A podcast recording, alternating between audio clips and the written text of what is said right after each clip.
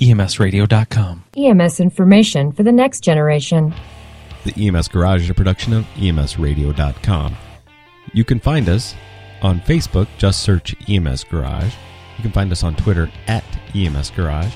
Email us, emsgarage at gmail.com, or call us 303 720 6001. This episode of the EMS Garage is brought to you by Audible.com. Over 85,000 titles to choose from in every genre thrillers, business, romance, comedy, sci fi, and more.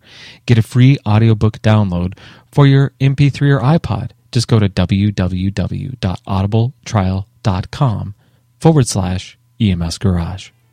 No, transport picking machine. The EMS Garage.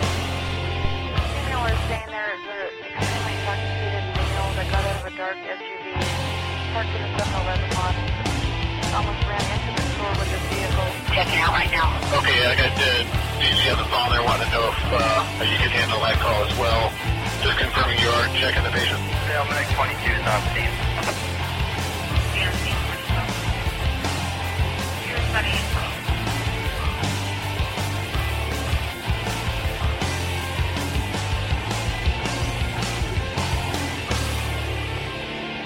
Hello, everybody, and welcome to the EMS Garage. I'm Chris Montera, your host.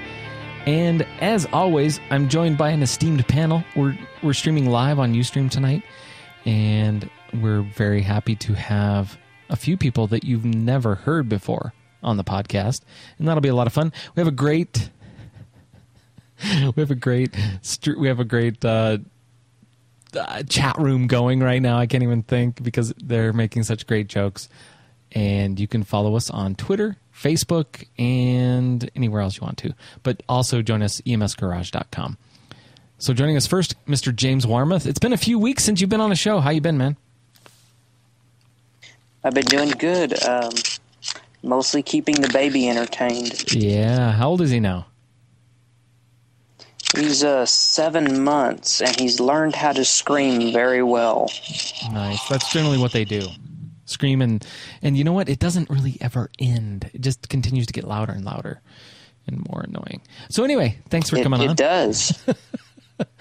Thanks for coming on. Also joining us, Mr. Scott Kier. I last saw you at EMS today. How are you, sir? Oh, I'm doing well, Chris. How are you? Good. What have you been up to? Good.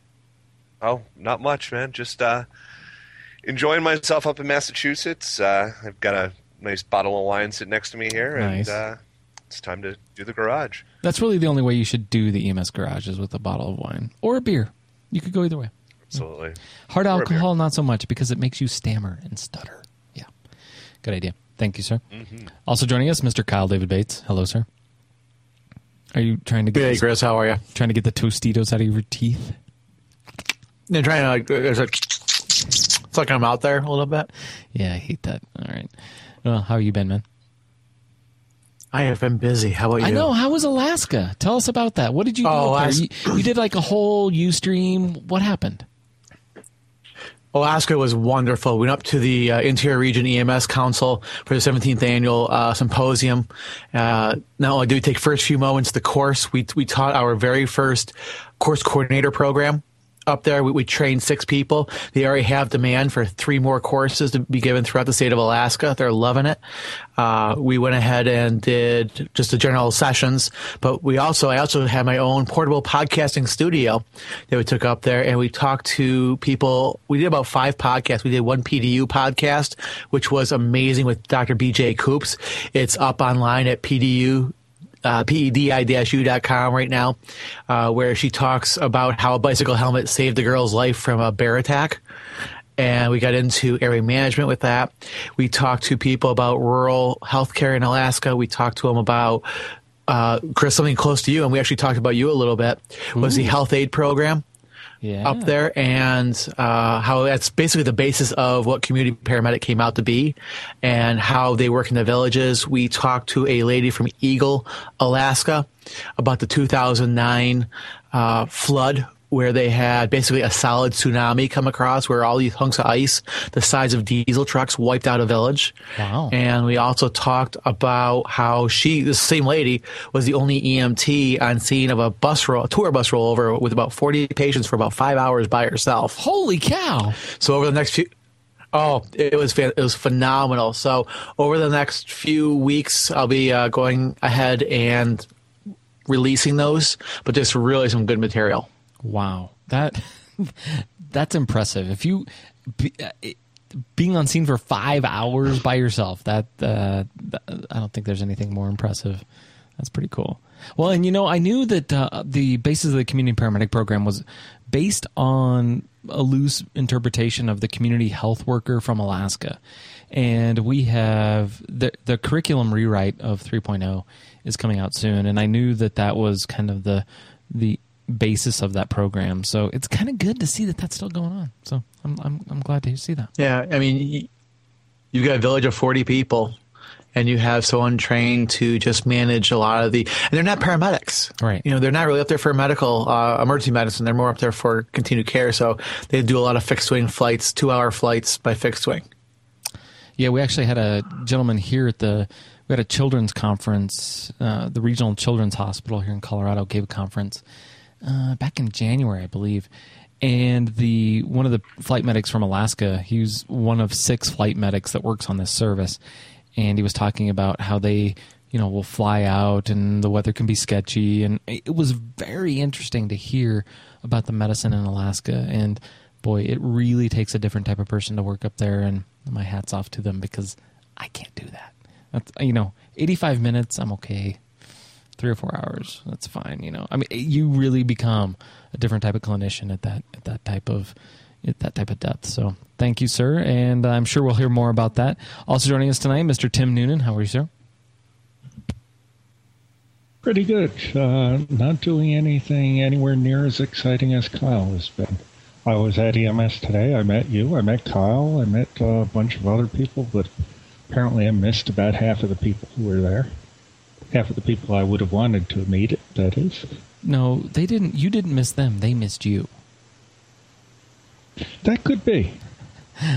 because you know you have a, you know you have a big nickname. round yellow head. Right. I was going to say you have a nickname, Uh, only one? one that I know of. Only one? The Sas the Sasquatch What's of that? EMS. Tim Noonan. Yes. Well, thanks for coming on tonight, man. I appreciate it. Thanks also, jo- also joining us tonight, Mister Mister Mister Russell Stine. How are you, sir? I don't. I, I use Mister in the most loosest term I can. Oh, gee, thanks.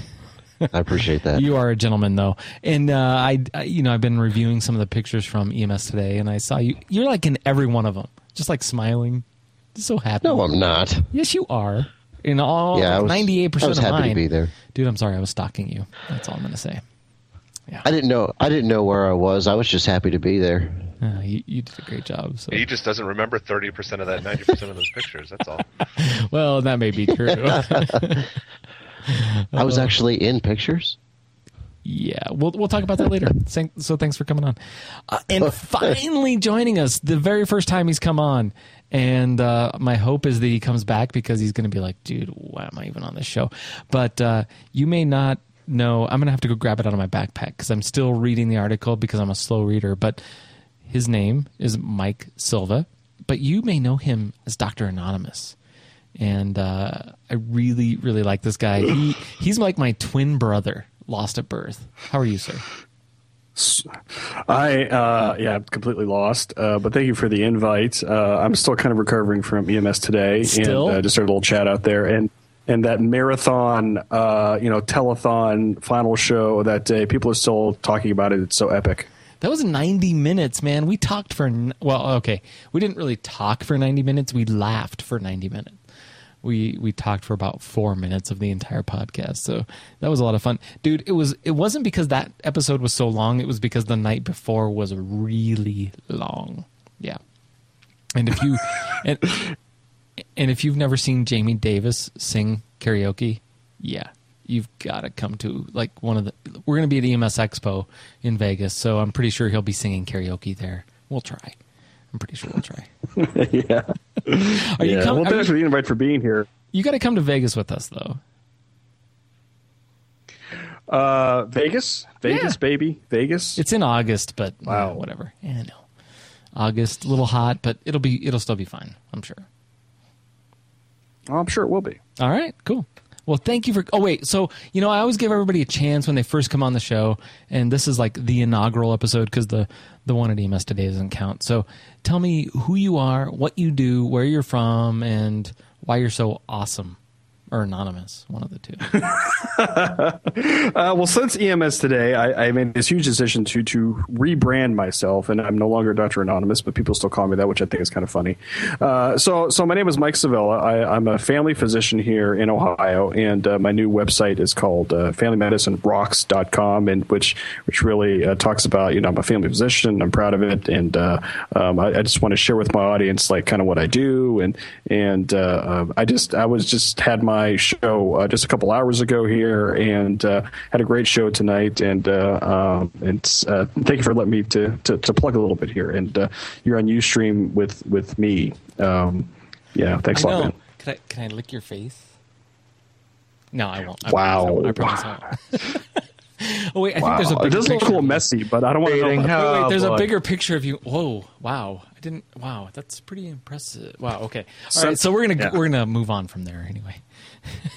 if you're not watching UStream, you're missing the other side of the show, really. So, um, well, I guess that brings me up to I guess that brings me up to a good question about you. How why would you rebrand after everybody calls you Doctor Anonymous? I mean, isn't that hard at this point for you to kind of just become you versus this unknown person kind of floating in the background? Uh, yeah, that's a good question. Um, I, I've been I've been asked to do a lot of speaking um, about um, physicians and social media and why I think it's important for physicians to know about social media. And we talked about it during during the EMS Today show. Um, and um, for me to do more speaking and things, that people told me, hey, you know, this whole Dr. Anonymous thing is cute, you know, but if you want to, you know, really try to make an impact and and and speak to a lot of people, you gotta you gotta be as yourself, and that was kind of part of the idea behind it. And uh, the, the the the magazine that you held up there, I mean, the the uh, medical economics from December, um, this really opened a lot of doors for me um, to you know be guests on podcasts or or articles or um, at um, meetings to talk about it. So that's that was the other reason why I'd kind of rebranded as myself, and uh, I've gotten a lot of opportunities from it. So so that was part of it. And but it's funny because a, a lot of my longtime readers and listeners they're still going to call me Dr. A, and I think it's kind of funny. It's kind of cute, um, and it, it's nice for them to do that for me. Have any of your patients ever walked in and went, Doctor A, how are you? Uh, actually, yeah. When the uh, when the article came out in December, um, I had a lot of my patients come in and uh, make fun of me, and uh, so that, so that's fun. That's fun because it, it, it was covered on local news here, and that was nice of them to do that. And uh, uh, so so yeah, I still have patients that, that do that, and they'll always do that just to kind of make fun of me a little bit. So so it's fun. We have we have great people, great patients here. Right on. Very cool. Well, I'm glad to have you on. And even though you're a physician that's not really emergency services related, you're kind of one of the family because you're in the ProMed network and Jamie Davis loves you. And, well, you're my twin. So it's all good. And I really appreciate having you on. Thanks. Hey, no problem. So our first story tonight is one that is about uh, it's about two weeks old, but I really think that it's important to tell this story because what it tells me is that we're kind of in a time and era when government jobs aren't necessarily the most safe. And if you've been seeing what's going on in Wisconsin or Indiana or Ohio over the past few weeks, as far as unions and and how uh, there hasn't been a lot of collective bargaining and, and how people are are starting to vote out that. I think this is a, an interesting article.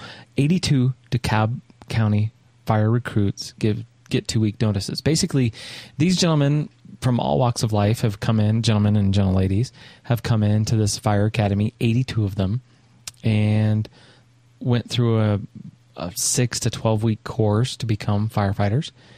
And at the end of the course, they've basically been told that you're no longer going to have jobs. You're going to be uh, hitting the streets again for a new job. That's because in DeKalb County, they decided that they're going to get rid of the EMS side of the house and they're going to private contract for the EMS side. And they're to just do fire related responses now. And they're to still do some of the EMS related responses, but they're not to transport. Kind of scary. I what are, what are some of your reactions on that, guys? Uh, how do you how do you feel about that, or uh, do you think that we're kind of in that new time and era when these jobs, public service jobs, aren't as aren't, aren't seen as I don't know as a necessity or what, but you know what what's the what's the story here? Okay, nobody wants to talk. You know, I would. I think we're starting. I- I think we're I, starting uh, to see. Oh God. James and then Scott and then Kyle. All right. Uh, I don't. I, I don't know what these. I, I don't know a whole lot about what these people were were were told when they hired on. If this was, if this, if they were all like, i- if the majority of them were guaranteed spots, or if this was going to be an elimination type thing going on, where they were eliminating down to a certain number of spots. You know, I don't know how they had set this up, but I think it's pretty awful that you know you hire someone and you put them through all of this training, and then in the end they're not even certified, and you're just like, yeah, you just wasted a lot of time, and we're just throwing you on the street. I think that's pretty awful. No, it was they were actually hired on. They were 82 fire recruits, and the city told the fire department, "You have to cut seven million dollars out of your budget next year." And the chief went, "Mm, "The only way I can do that is to cut basically those 82 positions." And uh, that's kind. I, I agree with you. I mean, but I guess maybe that's the risk we all take anymore with any job is that we don't know how how safe it is. Scott, what did you think?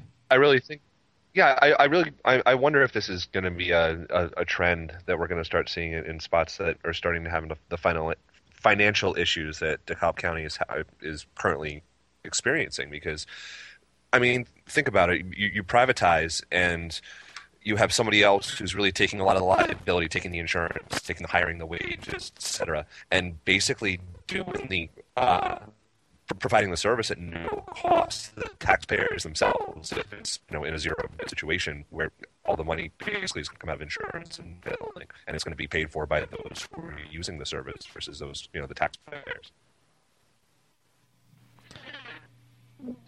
But I think, I mean, you're right, Scott, and that's something that we're looking at.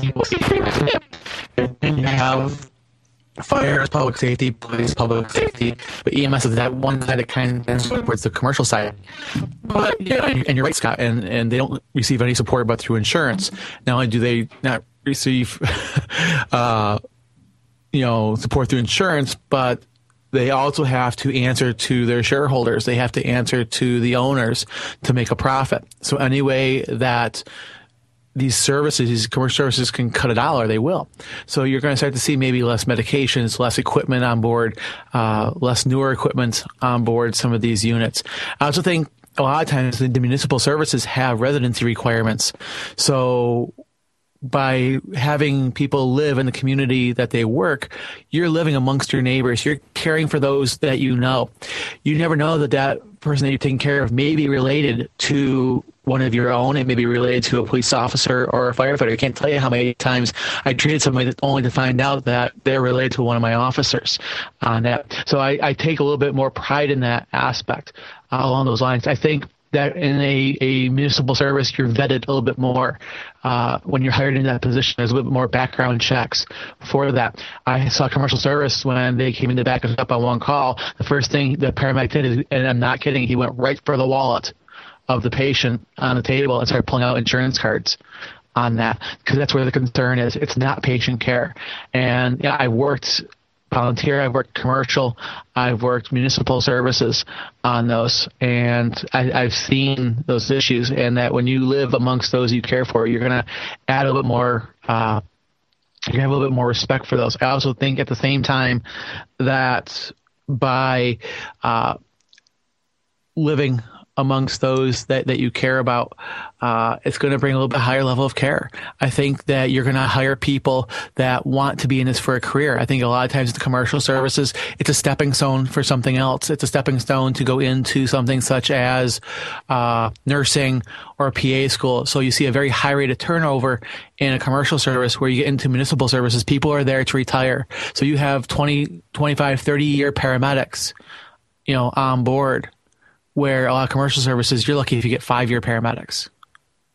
Now, So- hold on. go I, ahead, I have Scott. to take exception to some of that. I, I'm sorry. I really have to take exception to some of that. Um, I, I, I think what you're dealing with there, uh, with some of it, Pat, uh, Kyle, is is a provider by provider thing. Um, I can tell you from somebody who's who has worked in the private sector for the last 11 years that I, I don't go for the wallet first, and, and the majority of my people who work for me do not go for the wallet first. Um, the the drive is towards patient care, and that's always where the focus should be steered. Um, you know, the, the insurance stuff can be handled later. There's people that handle that. Um, that that's a matter of how you train people. Also, you also have to look at how systems are are structured. Um, I mean, if if you have a, you know a, a situation where you can get a private service into you know a, a county-based system where the EMS is done by that that private service for whatever reason, you're going to still find those 20-year paramedics and those 25-year paramedics. I've seen it. I, I've seen it in other systems where that the the the chain of the career is within the private sector. It's not within the public sector. There's there's not the positions for it within the public sector. So you do have those 20 year paramedics that love the job and, and do the job. And and it's it's all about how you structure a service. So I mean, to to say that you know that, that the private service is only in it for the money, while you might be exactly true when you talk about you know that that might be dead on when you talk about stakeholders when you talk about ownership, but that's that's not true at the provider level, and I, I don't really think that that's fair to to classify a private provider who is commonly paid less money than a municipal provider as just this money hungry person who's walking into the house worried about insurance. But I mean, I think you put the part on there is that they don't get paid as much. So again, it adds to the turnover rate. It adds to the aspect that they're not going to be there for a long period of time. And you see that you see a lot of new medics tossed right into the, uh, right onto the box. You know, they come out of paramedic school, they do a few weeks with it, and then they're brand new going out there to attempt to take care of the folks. I've worked private. I worked private all up until the time that I have gone to the municipal job, and I've seen it. I know those people that are are very strong and very um, energetic in that, but I, I, I see that they're they're they're the minority on that. Uh, for that, but it really it comes down to it. I think Justin Schorr said it many many episodes on a happy hour is that why should profit drive my care, and and that's exactly true. And and you know we go back and talk to uh, uh, Natalie Clibadel, and she talked about on one of our first few moments podcast how their safety was looked at very as, as a minor aspect. That instead of a Christmas bonus, they were all given their safety vests. That was their Christmas bonus was their safety vests. So that's the thing that you have to look at. Okay, well, we do have. This is interesting because I'm glad you ta- you brought up the idea of profit and profitability in medicine, Doctor A.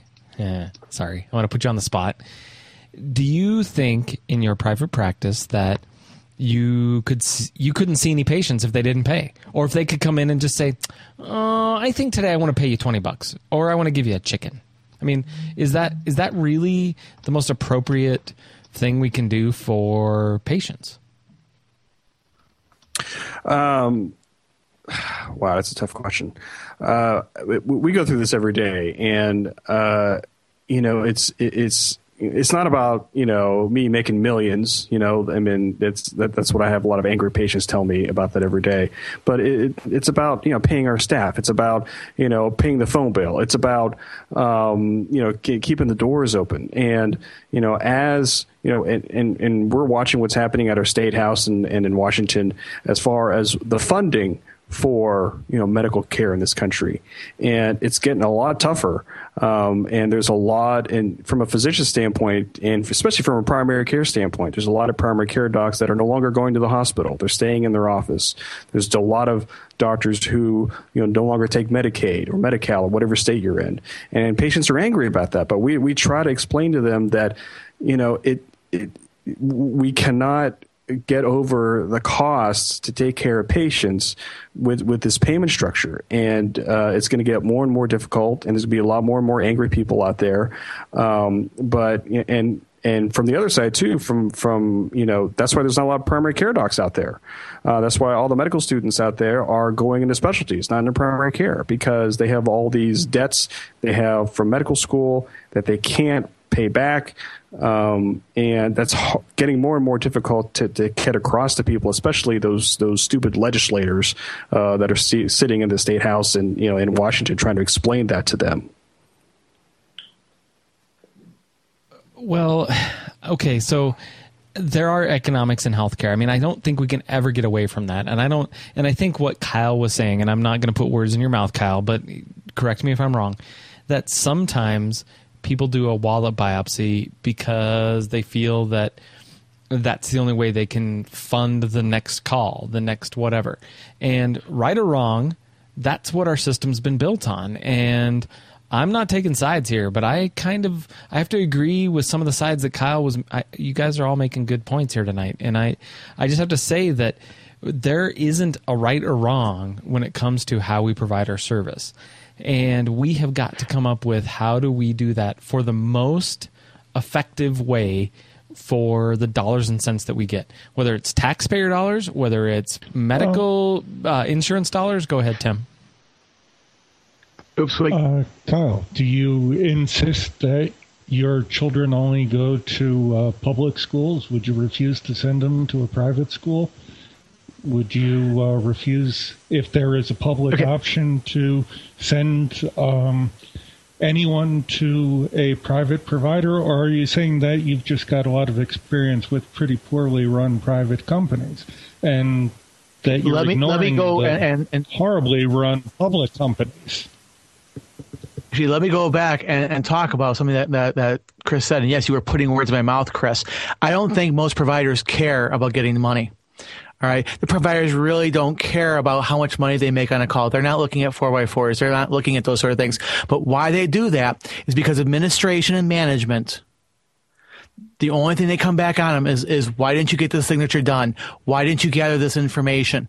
Why was this not put in your report? That is why. And because I've done those, I've been on multiple levels of multiple departments and, and services throughout this Northeast.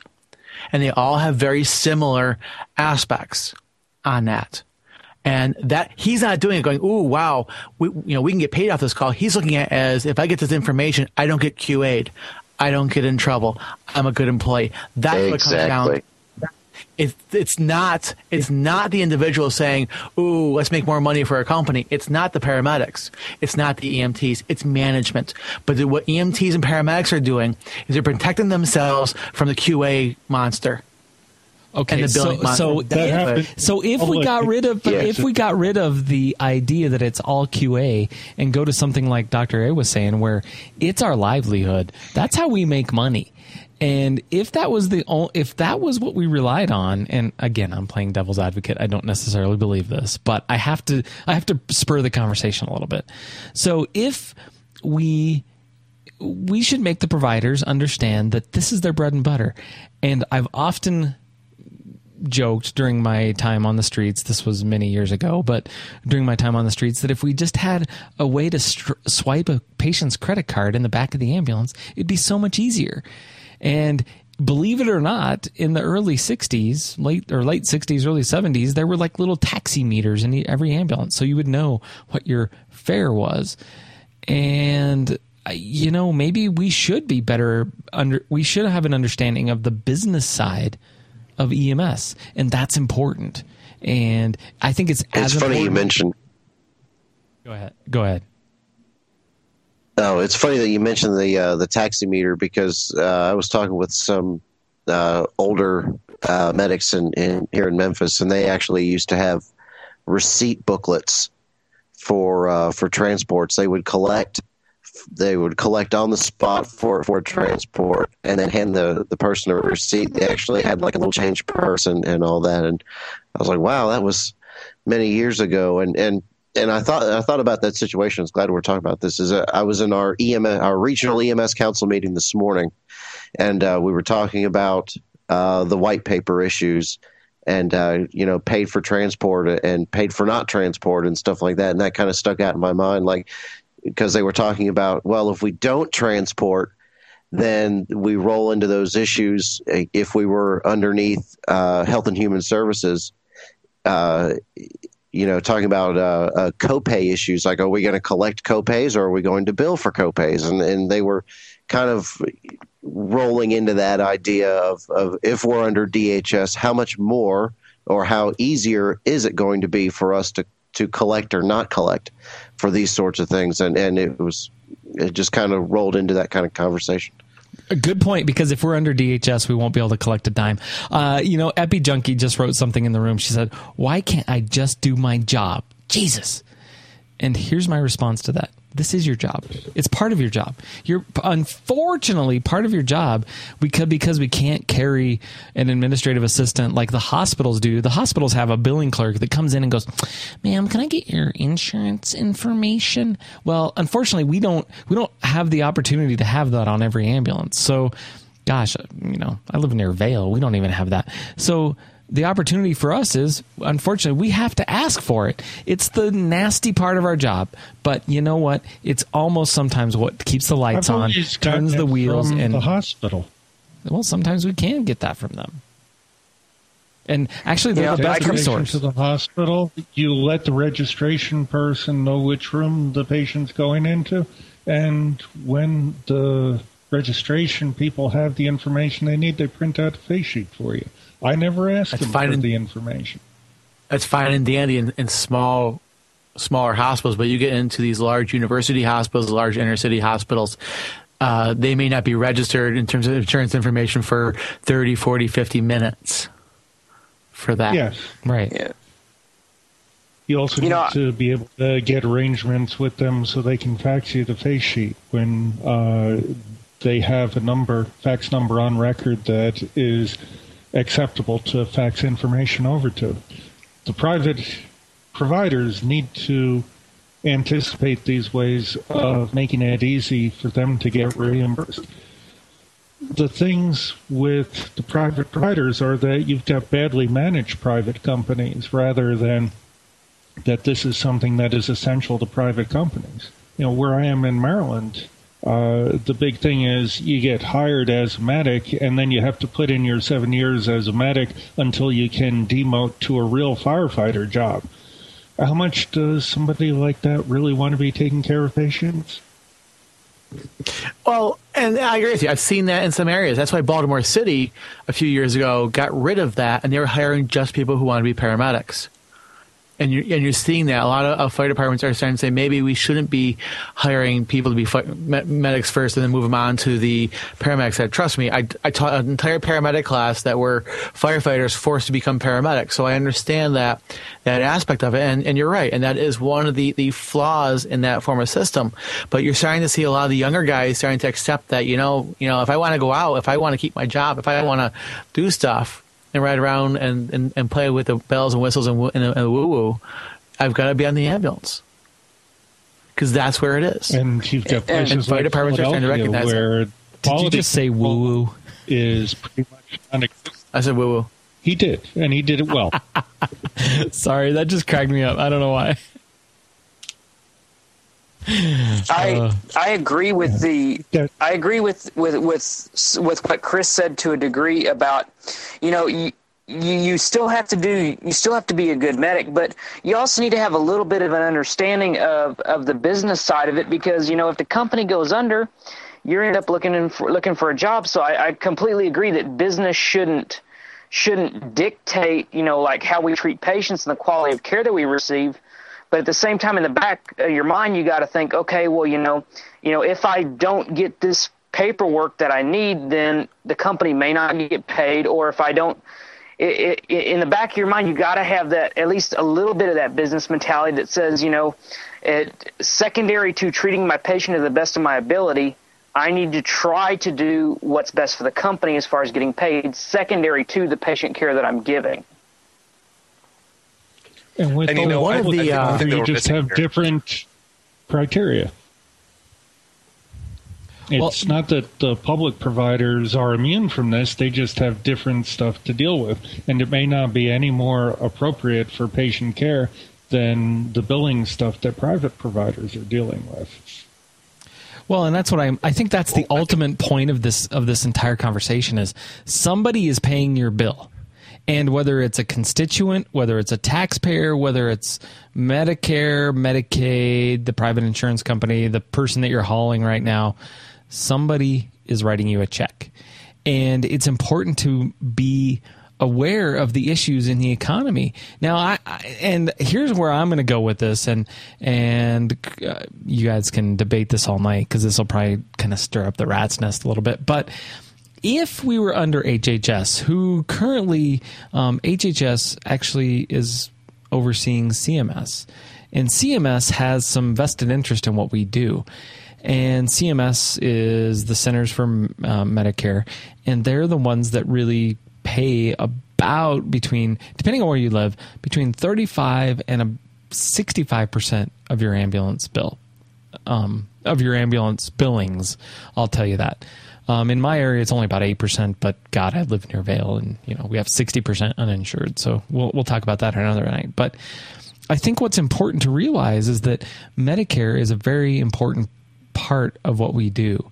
And until Medicare and Obamacare and whatever other care you're a part of starts paying us for our readiness, starts paying us to go see patients and offer alternative care destinations, we're not going to be. How about just paying us for the work that we actually do? That's what I'm saying. Is you have you have Yeah. to pay us They for the things we do, not just transport. for- no, but they come up with ways of denying payment for the things that were actually done, and then they rack up enough of them, and they say, "Okay, um, you can be looking at prosecution for Medicare fraud, or you can accept maybe ten cents on the dollar on what we owe you." It's just another insurance company, except they get to ram things like JCAHO and Press Ganey down the hospital's throats. I don't know if they have to do with Press Ganey, but JCAHO definitely came from CMS, and they are destroying medicine by these completely irrational rules that are not in the interest of the patient at all. They're just there for somebody to run around with a clipboard and say, "Oh, you didn't satisfy this." Okay, well, Yep. you know, barring the need for know- regulation, I think that there's an important point for regulation in our industry. So we won't talk about that because I, I think Tim is on a is on an interesting, but well, you're on an interesting track there that we Like- we need some regulation in our industry. Um, JCAHO is not all bad. It's not all good, but it's not all bad, and we can debate again. We can debate that another night. But I think the point is is that um, where should we fall and how should we be paid as providers? Now, Dr. A gets paid for every patient, and we're kind of on that same model. We get paid for patients that we actually take to the hospital. However, if Dr. A tells a patient, paid for every well, wait, patient? wait, wait, wait, wait, wait, let me finish. So if Dr. A tells a patient, you just have a virus, he still gets paid for that patient. However, if we just tell a patient you can go to an he? alternative care destination, oh yeah, absolutely, it's a physician's visit. The, I mean, it depends on how he codes it, but I'm sure the insurance uh, company is going to pay it. Who did I lose? Doctor way? A, you take Medicaid? Uh, we don't. Wha- Why? Right? Why? The reimbursement is lower than your costs, isn't it? Because it it it uh and and and actually it, we had a probably a three to six month debate in our practice about making that decision uh, because it it we lost money. I mean, a business decision. We lost money seeing Medicaid patients. We could put a Medicare patient or commercial patient in that slot, and uh, but it was a very difficult uh, decision for us. You know, we live, you know, I'm here in the Rust Belt of America, and, you know, we're not a growing community. Um, we have a growing Medicare and Medicaid population. We lost a lot of good patients with that decision, uh, but it was a decision we had to make to keep the doors open. And the patients that we had to explain it to, you know, they were sad, some were mad, but they did understand where we were coming from. Uh, but you know th- those are the business decisions that we had to make, um, and it wasn't an easy one. But I guarantee. Uh, but don't you take Medicare? Yes. Ah, and that pays because it's built on a good reimbursement. Well, it's built on a Every nearly time? good reimbursement model. Yeah, there are Uh, problems with the government it- it- reimbursement, regardless of how it works. And there are Um, problems actually, with private uh, reimbursement as well. If you look 10 or 15 years ago, uh, private insurance, at least from a physician payment standpoint, was the best payer. Now, Medicare is the best payer. Commercial insurance are 80%, 90% of Medicare. Everything is flipped around now. So that's very it's it's really interesting from from that kind of payment standpoint. That's almost scary, actually, to think about it that way. But won't you guys come out ahead? Because now, if you have this new insurance cooperative and everything that's coming out from Obamacare, won't you guys then come out ahead? Because Medicaid is not the same as Obamacare and getting people into these um, co ops and everything like that. Won't you? You guys should come out ahead on that. Because now you'll be taking care Uh, of they've people. that done some couldn't. studies. Well, I mean, they- they've done some studies on that. I mean, if if if, if this new plan covers as many people as it says it's going to cover, there aren't enough primary care physicians to cover those people. You know, wh- whoever whatever number you want to use. So, um, so for us to uh, absorb that volume, that's going to you know. Um, that's going to hurt our quality, which we all know that that uh, uh, the government and insurance companies are also going to pay everybody based on quality um, of care, whatever their metrics are. So, uh, so that is kind of a double-edged sword type of thing.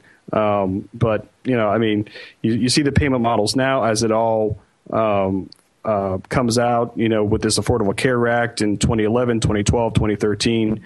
Um, we're still watching it very carefully because Congress is debating this every day, and it may change tomorrow, it may change next year, it may change with the next presidential election. So it's still uh, a, a moving target. but but even then, I think that we because our industry is way different. I mean, you guys are actually going to get paid to do stuff. We're still paid only on the things that we do, which is about as an industry standard, what seventy five to eighty five percent of the time we transport people. I'm just going to throw out a number, um, someplace lower, someplace higher, but generally, if you're going to be anywhere near profitable and take care of patients appropriately you've got to transport between 75 and 80 85% of the time when in fact we could probably refer about half of that po- patient population to a different alternative care location. And we don't get reimbursed a dime for that now. We you know th- those patients would be better off not calling 911 and going to see their physician and they and then that physician would get reimbursed for their care because we don't get a dime for that. And maybe uh, somehow throughout this entire process we'll figure out that we belong in healthcare we belong under the Health and Human Services Division of the of the Feds, and we need to be a part of that. We need to be, you know, when I look at every other healthcare entity in the United States, it falls under HHS or HRSA. We don't. We fall under DOT because we have something that travels down the road. That to me is bizarre. Um, you're obviously seeing my bias in this. Um, I don't think we belong in DHS That because is the government at work in coming to that. Well, there are really good stories about that. And some night, maybe we can get a few people on that lived in the 70s and were a part of why it originally went from HHS to uh, DOT. DOT was the only place that it would go. And they've actually done a very good job. I'm not gonna I'm not gonna diss on what Drew Dawson's done and, and their department. I think they've done an excellent job. But I think we have now matured again and HHS has said we want you back and we're going to we're going to make you a part of healthcare. Back in the 70s, we didn't know how to make you part of healthcare. We didn't know where you fit. And today they do. And today they understand that okay, we have a vehicle that moves down the road. Okay, that's DOT, but for the rest of it, it's healthcare. We're doing healthcare at people's bedsides. We're doing healthcare on the side of the street. We're doing healthcare all the way to the hospital. And when we under, when we Still recognize that, arguments about whether we're public safety or healthcare. it doesn't matter. It doesn't matter. We can be public safety and do healthcare. It doesn't matter. Ah, we still do does. healthcare. Uh, no, we still do healthcare. All every every public safety entity that does EMS is doing healthcare, and if they think otherwise, they're wrong. Again, it's my Oh, show, I so I agree can say totally. whatever I. if the fire department is only responding to do CPR, they should be overseen by Health and Human Services. Absolutely, absolutely. Um, American Heart um, Association. Gee, that's kind of a big research organization that tells us how to do CPR. They're kind of overseen by a bunch of docs and uh, research wonks that understand healthcare. Just saying. Any any EMT in the United States, any paramedic in the United States should be seen as, gee, the middle of our name is medical, and we should have a voice in healthcare. Again, just my two cents. But anyway, The end of what do you guys want to say? we can still be public service. We because I we are public with service. you that we should be under medicine, but um, you're going to find a lot of people will argue with you on that because there will continue to be the debate about what public safety is and what is important. And I think if you got Tom Bouthillet on to uh, talk about 12 leads, uh, he'll make it clear to you that you need to understand medicine to be doing a good job with 12 leads. Amen. Amen. with pharmacology, it is equally important. You get Mark Albert on. Uh, he's the pharmacy rep to uh, the New York City REMSCO. And these are things that are important, but in on the public safety side, they get pushed to the back sometimes. And you know, there are good arguments that some people will make about why we should be elsewhere. Just as Kyle is making good arguments about what's wrong with private uh, providers. There are also problems with the public providers.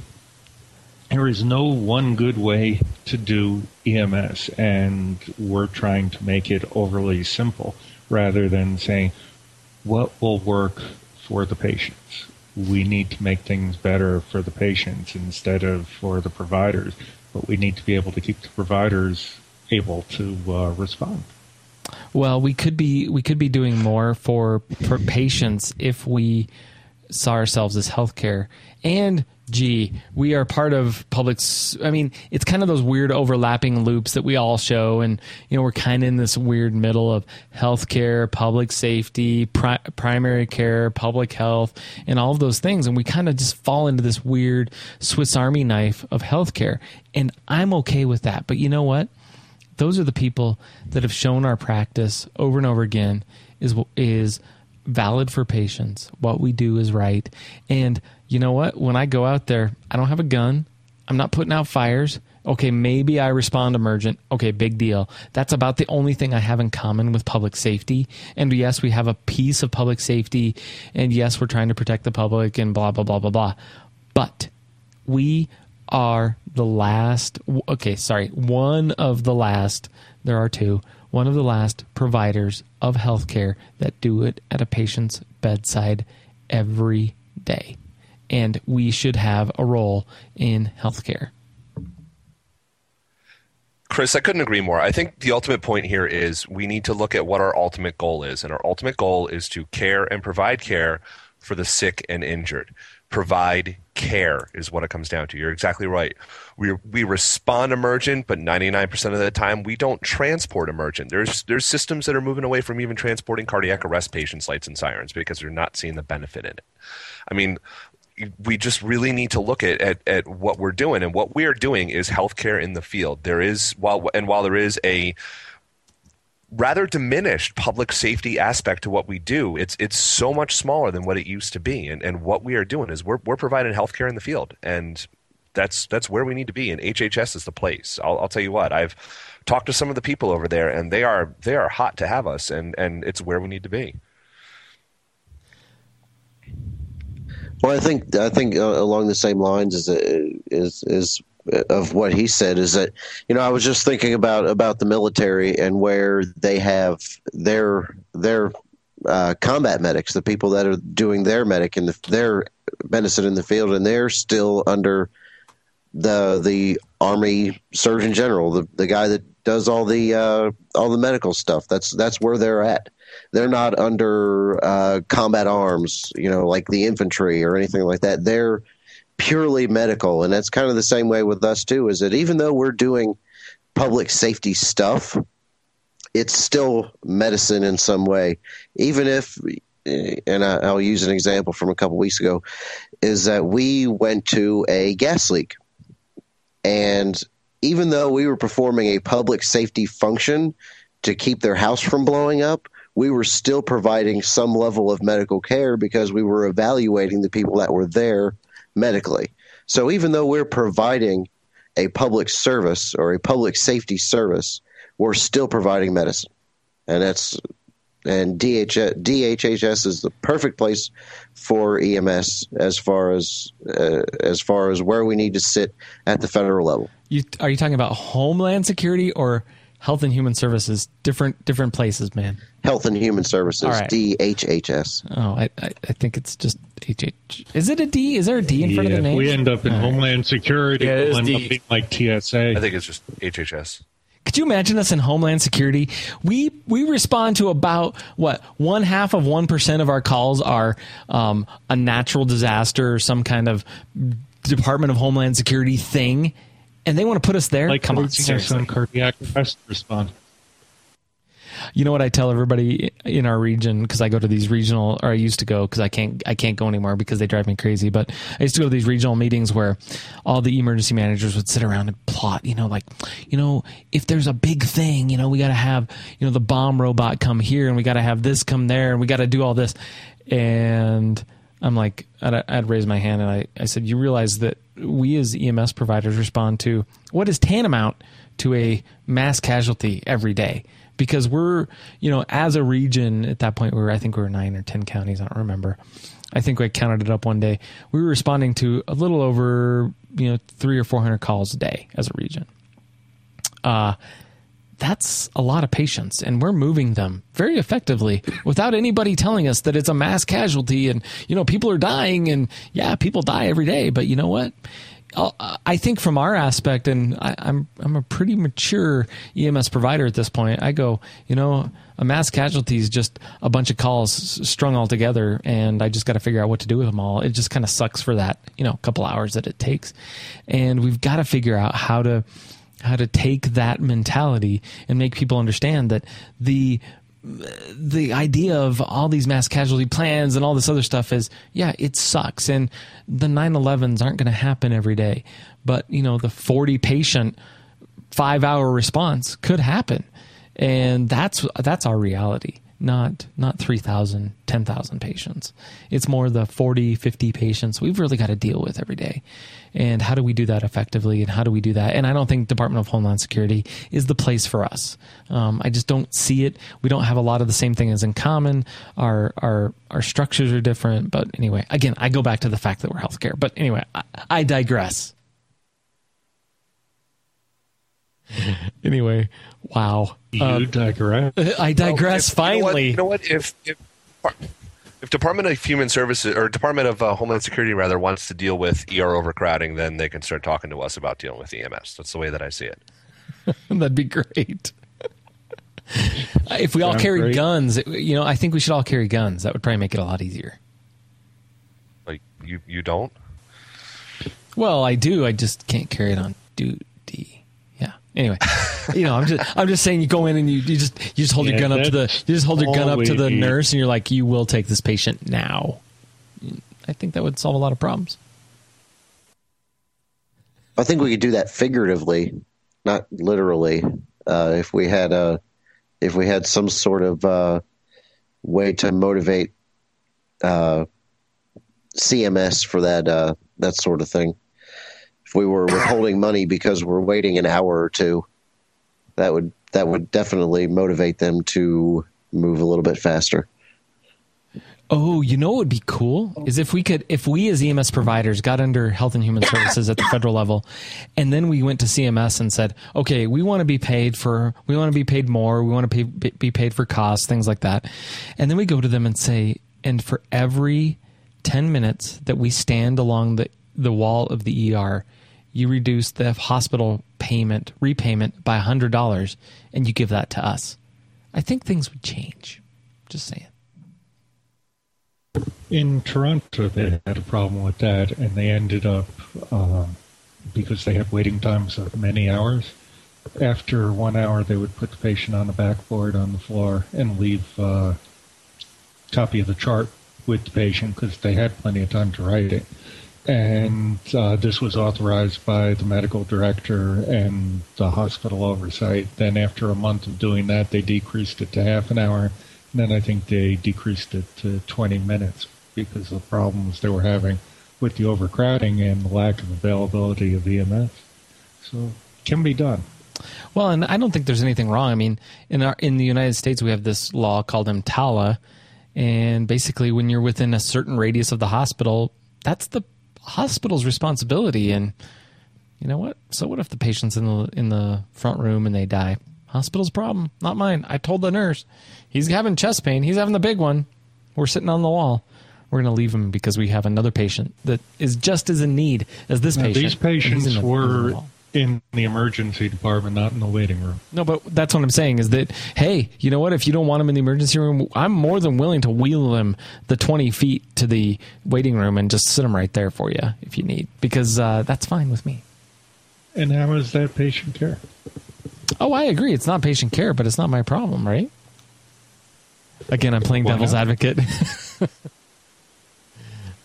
And it's my patient until I transfer care, even though legally, once I'm within 250 yards of the front door, it's the hospital's patient also.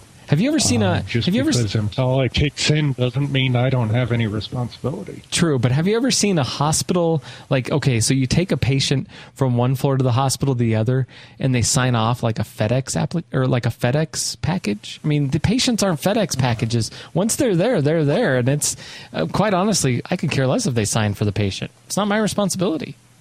One of the things I see at a local hospital is the volunteers taking patients with multiple pumps with different medications running all by themselves up to different floors. How do you do that? I And these are drips that I'm not authorized to transport. completely agree with you. I don't I don't know how they get away with it and probably a topic for another conversation. Uh, gosh, we have gone an hour, and uh, if you're looking for a movie this weekend and you're kind of bored and you don't know what to watch, go rent Sicko. Not really a big fan of Michael Moore personally, but I am a fan of this movie. And after you see it, I, I just watched it again recently, that's why I'm all excited about it because, uh, and not again, not a big fan of Michael Moore. Everything else he's done, I think he's a hack. But this movie, actually, he hit a home run. And so, if you're really bored and want to understand the healthcare crisis in America, actually the health insurance crisis in America, go rent Sicko, and you'll have an understanding of why I want to move to France and it's not because of the Eiffel Tower. Anyway, thank you guys very much for coming on. I appreciate it tonight. Thanks for watching us on the Ustream. The uh, James Warmuth had to run on a call, so I'll just plug him. James Warmuth, you can find him at Yellow Rubber Ducky at squarespace.com. Yellow Rubber Ducky at squarespace.com. Uh, or yellow rubber ducky dot squarespace.com. Sorry about that. Russell Stine, where can people find you? Um, hybridmedic.com, Facebook, hybridmedic, and uh, Twitter at hybridmedic, and hybridmedic at gmail.com. And that's it. Very cool. Well, thank you, guys. Thanks. You know, thank. Let's say hi to the UStream. Thanks, UStream. Thanks for watching us. I saw Ray Kemp in there. Saw a few other people in there. So, uh, ambulance junkie, epi junkie, and a few other people. So, thanks for coming. Uh, we're gonna try this every week, and we actually got a UStream bot because we had so many people watching the stream at one point that we actually got a bot. So that that makes me pretty happy. That uh, apparently a UStream bot comes in to make sure that we're being safe and you know not not spreading some kind of weird other things, body parts. Anyway, Tim Noonan, where can people find you? roguemedic.com, paramedicine101.com, researchems.com, uh, and occasionally here. And the EMS office hours lately have been contributing a bit. Cool. And how is uh, how's EMS blogs going for you? very good. Um, we're uh, constantly getting more readers, more uh, page views, and uh, we're doing very well. More bloggers as well. Nice. We've added uh, about a couple a month. It seems like since we started, and uh, got a lot of good blogs over there. Well, you guys have a lot of good.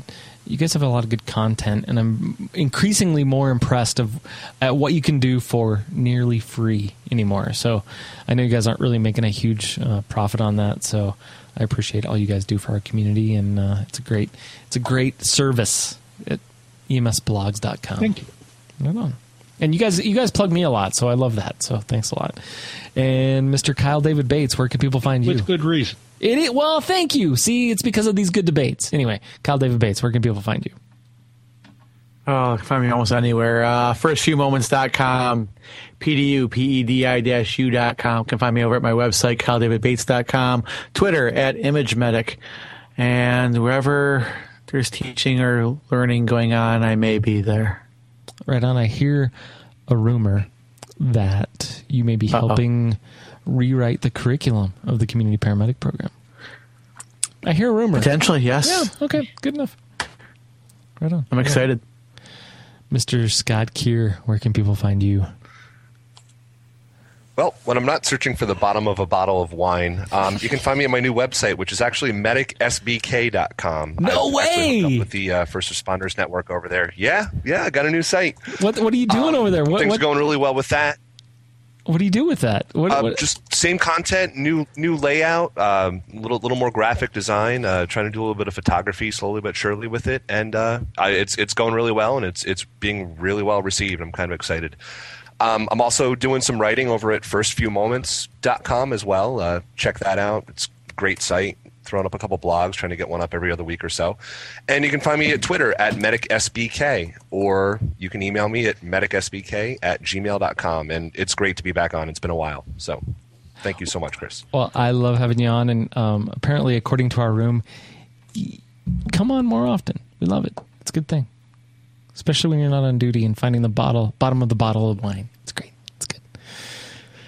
Yeah. Okay. Anyway, Doctor Anonymous, uh, also known as okay, Mike. Did I pronounce your name right? How pronounce your last name for me?